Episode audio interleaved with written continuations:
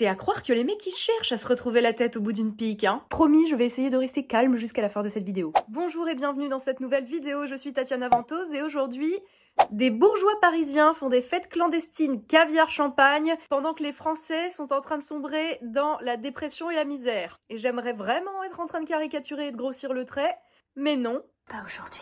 Et j'ai dit que j'essayais de rester calme jusqu'à la fin de la vidéo. On parle de quoi ici? D'un reportage sorti sur M6 qui montre de riches Parisiens faisant des fêtes clandestines en plein confinement, rassemblant des dizaines et des dizaines de personnes sans aucun masque et sans aucun geste barrière. Faudra penser à leur envoyer McFly et Carlito et les propagandistes influenceurs du gouvernement. Ou des menus incluant caviar et champagne sont mitonnés par des cuisiniers de stars comme Christophe Leroy, ou selon certaines personnes témoignant dans ce reportage, se rendent aussi des ministres du gouvernement. J'ai dîné cette semaine dans deux ou trois restaurants euh, qui sont justement d'ailleurs des restaurants euh, soi-disant clandestins, avec un certain nombre de ministres. Les noms des personnes se rendant à ces luxueux dîners sont encore à déterminer dans le détail. Il y en a qui sont déjà sortis, notamment celui de Pierre-Jean Chalençon, collectionneur d'art que l'on voit ici à côté de Brigitte Macron. Ceux aussi d'Ulysse Gosset, éditorialiste de BFM TV, ou encore Bruce Toussaint, lui aussi animateur à BFM TV. Ah non, pardon, lui c'était pas une soirée parisienne clandestine, c'était à Deauville. Des caricatures, je vous dis. Je sais même pas comment ils ont fait pour faire autant dans la caricature, les mecs. À côté, Marie-Antoinette, enfin, les légendes sur Marie-Antoinette, ça l'a fait passer pour un parangon de vertu et de simplicité populaire. C'est incroyable. Tu as dit, tu t'énerves pas. Hein. Mais il provoque aussi. Alors, depuis que l'affaire est sortie, euh, Pierre-Jean Chalençon s'est rétracté sur ses propos, disant qu'il y avait des ministres présents à ces dîners. Il a dit qu'en fait, non, il n'y a pas de ministre et que c'était de l'humour. Humour, humour, je te calme tout de suite. Mais ça fait plus rire personne leur connerie à un moment. La question là, c'est pas tant qu'ils fassent des soirées parce qu'ils en ont marre du confinement. Évidemment, on en a tous marre du confinement, enfin du semi-confinement ou du confinement pas trop confiné, je sais pas trop. Surtout que les mesures de restriction qu'on se paye actuellement n'ont aucun sens et aucune cohérence. On se rappellera les différents épisodes de Jean Castex à, à Noël, papy et mamie, leur place à l'épisode 472 363, surtout pas de barbecue. Bref, leurs absurdités, elles pèsent et on n'en voit pas le bout. Et j'en ai déjà parlé assez longuement sur cette chaîne comme sur celle du fil d'actu, donc je ne vais pas m'étendre là-dessus. Mais ces dîners clandestins là, c'est différent. On parle de hors-la-loi qui mange du caviar à une période où jamais autant de monde en France depuis des décennies n'a fait la queue devant les banques alimentaires. Et ils s'en défendent en plus en disant que tout le monde euh, brise ou contourne d'une manière ou d'une autre les mesures de confinement. J'ai envie de dire, il y a une différence entre euh, subir les décisions et les gruger et faire partie de la classe dominante et donc imposer les décisions aux autres et toi ne pas te sentir tenu par elles. Les mecs ne se rendent même pas compte de l'indécence qu'il y a dans ces soirées. Ces soirées où ils peuvent se payer le luxe de laisser leur masque à l'entrée, pendant que toi, tu te prends 135 euros d'amende si tu te balades sans masque en extérieur. Ce qui est, rappelons-le, une mesure complètement débile et scientifiquement non pertinente. Je me demandais, vu que 135 euros, c'est clairement pas la même chose quand tu gagnes un SMIC que quand tu peux te payer des menus à 200 balles trois fois par semaine dans des restos clandestins. Est-ce que il faudrait pas que les amendes, elles soient proportionnées au niveau de tes revenus? Bah, au moins, tu l'as pas dit sur un ton énervé. Ils ne se rendent pas compte de l'indécence qu'il y a dans le fait de pouvoir payer pour oublier que le Covid existe, comme ils disent dans le reportage, pendant que les soignants sont plus que jamais sous pression et qui doivent ouvrir des services de réanimation dans les cantines des hôpitaux et que ça fait des années et des années qu'ils demandent plus de personnel, plus de matériel. L'indécence, elle est dans le fait qu'il y ait des menus à 160 balles proposés par des chefs cuisiniers des stars, pendant que la plupart des restaurateurs, ceux qui servent les gens normaux dans les brasseries et dans les pizzerias, eux se demandent s'ils pourront rouvrir un jour alors qu'on leur a promis des réouvertures successives depuis des mois et des mois et que ces réouvertures elles n'arrivent jamais. Et il est là le problème, c'est que pendant que tout le monde est en train de péter un câble face à des mesures absurdes, de perdre sa source de revenus, sa santé, sa santé mentale, certains se payent le luxe d'oublier que le Covid existe. Et le problème fondamental, il est dans le fait que ceux qui se permettent le luxe d'oublier une crise qui est sanitaire, mais aussi économique, sociale et politique, on va pouvoir le dire, ce sont les mêmes qui en tirent le plus avantage de cette crise. En France, rien que sur l'année 2020, il y a un million de personnes qui ont basculé dans la pauvreté et qui sont venues s'ajouter aux 9 millions de pauvres que comptait déjà notre pays. Ça fait plus d'un Français sur sept. Et dans le même temps, les milliardaires français ont gagné 175 milliards d'euros sur la même période. Les petits malins me rétorqueront oui, mais les Français, grâce à la crise, ils ont épargné et avec tout l'argent qu'ils ont mis de côté, ils vont pouvoir relancer l'économie via la consommation. Et là, j'ai envie de dire que nenni, mes gentils idéalistes néolibéraux. Les chiffres démontrent que vos illusions vous aveuglent, puisque si les 25% les plus riches de France ont effectivement épargné dans les 10 000 euros en moyenne, le quart des Français les plus pauvres, lui, a réussi à mettre de côté 218 euros depuis le début de la crise. Et je ne vais même pas parler du cataclysme économique qui va arriver lorsque l'économie reprendra après la crise et que les banques qui ont prêté massivement dans des prêts garantis par l'État pour maintenir à flot des entreprises qui ne tournent pas à l'heure actuelle vont vouloir récupérer leur argent. On a fait une vidéo du fil d'actu assez complète sur le sujet, je vous la mets en lien, elle est dans la barre d'infos, mais on, va même pas se projeter aussi loin. Alors vous me direz, oui, les inégalités, ça existait déjà avant hein, la crise du Covid. Oui, bien sûr, mais la crise du Covid, clairement, les a exacerbées. Une crise, ce n'est jamais une crise pour tout le monde. La crise, il y a toujours des gens qui en profitent. Même si là, elle est supposée toucher tout le monde,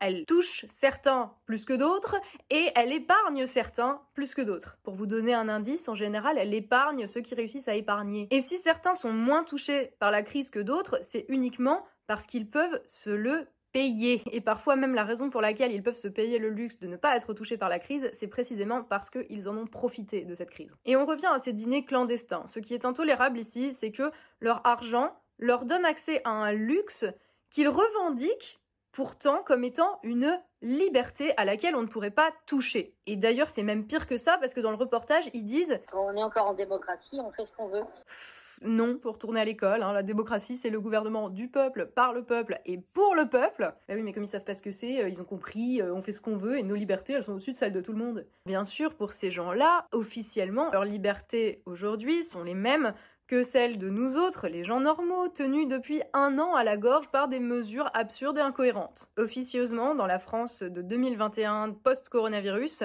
pour une minorité de gens, la liberté, elle peut s'acheter. Sauf que quand une liberté est conditionnée au fait de pouvoir se la payer, ça ne s'appelle plus une liberté, ça s'appelle un privilège. Je tiens à préciser parce que le mot privilège est tellement galvaudé que certains s'imaginent que euh, ta couleur de peau ou des avantages relatifs à la convention collective dans ton métier euh, sont des privilèges. Je remercie donc ces personnes se rendant dans les soirées caviar champagne, les mêmes qui contournent la fermeture des remontées mécaniques de ski en se faisant déposer en haut de la piste en hélicoptère privé. Je les remercie de rappeler par l'exemple ce que sont vraiment les privilèges. Les privilèges, ce sont des avantages conférés à une catégorie de la population qui les place au-dessus de la loi commune. Ces mêmes privilèges que les députés français ont abolis la nuit du 4 août 1789, considérant que tout individu faisant partie de la nation française devait se conformer à la loi, en échange de quoi chacun bénéficiait du principe d'égalité devant la justice et devant la loi elle-même. Je vous renvoie ici à ma vidéo sur la nation pour un petit peu mieux comprendre le concept, sinon j'en ai pour une demi-heure, mais en gros, voilà l'idée. Et ces soirées,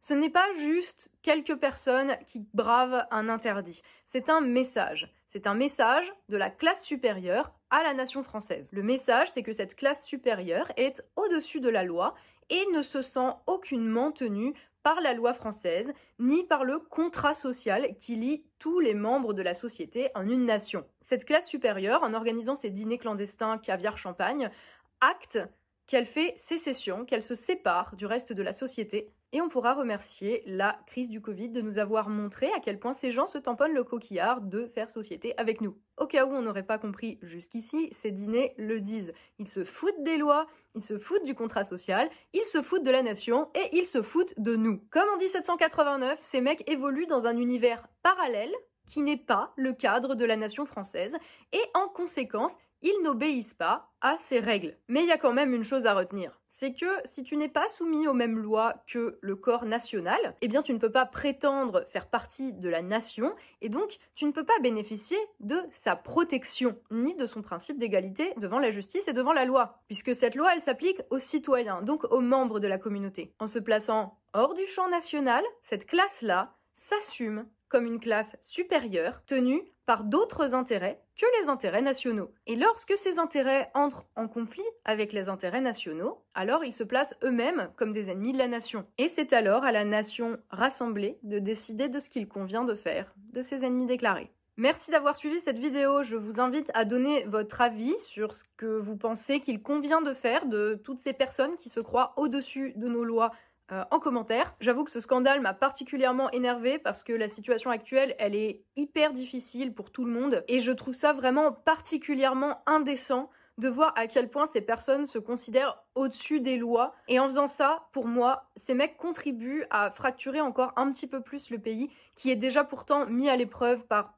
par la bande d'irresponsables dont vous connaissez tous les noms pour le coup, il n'y a pas besoin qu'ils sortent. Je vous envoie plein d'amour dans la période difficile qu'on est tous en train de traverser, que vous soyez affectés par euh, le Covid ou la crise du Covid de manière directe ou indirecte, rappelez-vous que vous n'êtes pas seul et que on va s'en sortir. Et même si on a le sentiment d'être en minorité, tu sais quand on entend Macron qui favorise euh, les siens, quand il insiste bien euh, dans ses allocutions en disant euh, oui, on va laisser tout le week-end de Pâques pour que les gens puissent se retirer dans leur résidence secondaire à la campagne, ça concerne qui en vrai? Rappelez-vous, nous sommes la majorité. C'est juste qu'en ce moment, c'est particulièrement compliqué parce que, comme le dit Orwell dans La ferme des animaux, on est tous égaux, mais certains le sont plus que d'autres. Et d'ailleurs, c'est un livre dont je vous recommande la lecture euh, qui parle de la perversité du système de l'Union soviétique, qui de manière terrifiante est assez applicable à ce qu'on est en train de vivre aujourd'hui. Je vous en dis pas plus.